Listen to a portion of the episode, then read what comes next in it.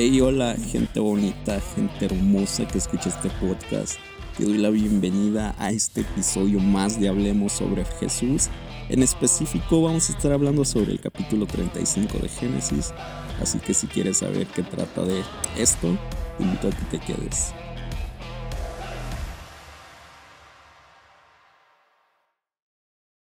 Y pues bien, comenzamos con este episodio número 35 la trama que trae mm, es interesante, por decirlo.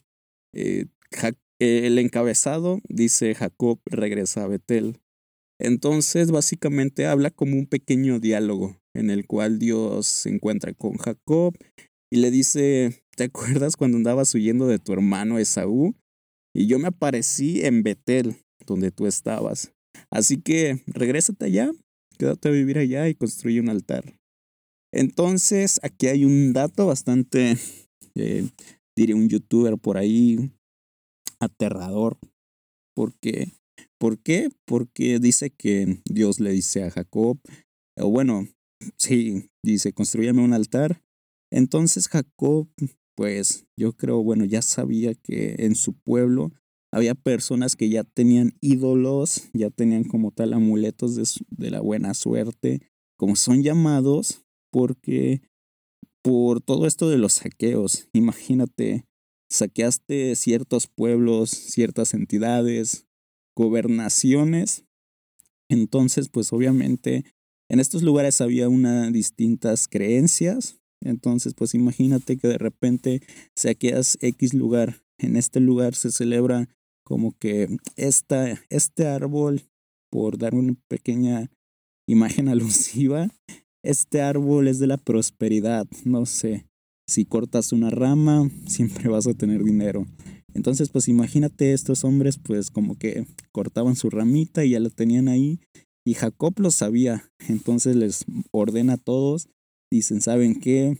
Eh, yo sé que tienen joyas, amuletos de la buena suerte, ídolos. Todos entréguenmelo porque vamos a hacer un altar para Dios y nos vamos a presentar ante Él. Entonces, pues así es. Entonces dicen que todas las personas les entregan sus joyas, les entregan, bueno, todos estos con trasfondo de idolatría, todos sus amuletos de, de, buena suerte, todo, todo, todo lo que te puedas imaginar que puedan tener con alusión a idolatría. Entonces, pues ya se lo entregan y todo esto y los entierran. Entonces, pues esta es como una de las partes relevantes que nos cuenta la Biblia.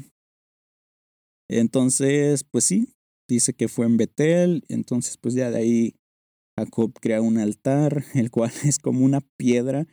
Eh, pues sí, dice que básicamente, si no me crees, en el capítulo 7, que construyó un altar y en el lugar le puso Betel, que significa más que nada casa de Dios. Entonces, pues ya ahí nos da un poquito de historia más adelante, que básicamente murió Débora, una mujer que había cuidado a Rebeca desde niña y entonces pues la enterraron bajo un árbol cerca de Betel. Entonces como que a esta tumba o a este lugar le pusieron como el árbol de llanto.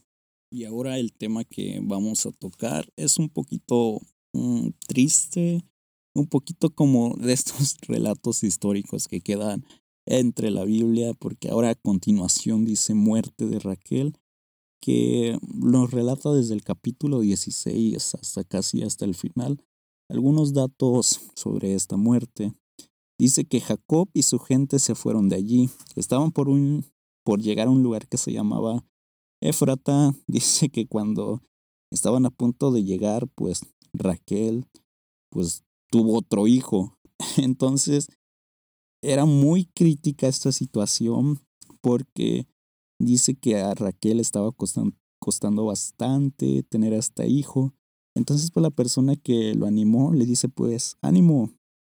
Dice, vas, va a salir todo bien. El niño que viene es un hombre, es un varón. Entonces, pues tú puedes. Entonces, al final del parto, dice que el niño salió bien, pero Raquel se estaba muriendo. Y en sus últimas palabras a su hijo le puso, ven Oni o Benoni si lo quieres juntar, que significa como hijo de mi dolor. Sin embargo, después de todo esto, Jacob opta por cambiarle el nombre. Entonces le pone Benjamín, que significa hijo favorito. Entonces, después de todo esto, Raquel muere, la enterraron camino a Éfrata, donde supuestamente esto dice la Biblia que ahora es Belén. Y sobre su tumba, Jacob levantó una columna de piedras, un tipo monumento, algo que pueda ser distintivo. Dice, y un dato interesante dice que hasta el momento en que se escribe esto, este verso, dice, esa columna marca el lugar de la tumba de Raquel. Entonces, pues está interesante que hasta el momento en el que se estaba escribiendo este verso, pues aún estaba ahí ese monumento. Entonces, pues ya, así básicamente termina esta historia con esto de la muerte de Raquel. Dice que una vez más Jacob se pone en marcha y acampó más allá de la torre de Der. Mientras que Jacob vivía en ese lugar, aquí hay otra historia bastante sacada de órbita. Dice que Rubén tuvo relaciones con Bilha, una de las esposas de Jacob, pero esto llegó a, oídos de Jacob. Entonces, pues vimos una infidelidad de parte, no sé si directamente, pero Bilha, pues ya sabrás, era como una esclava. Ya para terminar con este episodio, nada más nos hace una cronología, eh, tipo árbol genealógico de los hijos de Jacob. Entonces, pues, te los voy a decir rapidísimo. Jacob tuvo doce hijos. Con Lía, una de sus mujeres, tuvo a Rubén, que fue el hijo mayor. También a Simeón, a Leví, a Judá, Isaacar y Zabulón. Con Raquel tuvo a José y a Benjamín. Con Bilha, nota, la esclava de Raquel, tuvo a Dan y a Neftalí. Con Silpa, la esclava de Lía, tuvo a Gad y a Ser. Estos fueron los hijos de Jacob que nacieron cuando él vivió en Padaramán. Entonces, pues así. Ya también, para terminar con este episodio, ya con esta pequeña narrativa, nos habla sobre la muerte de Isaac. Dice que Jacob volvió a la casa de su padre Isaac cuando todavía vivía en Hebrón, donde también pues había vivido Abraham.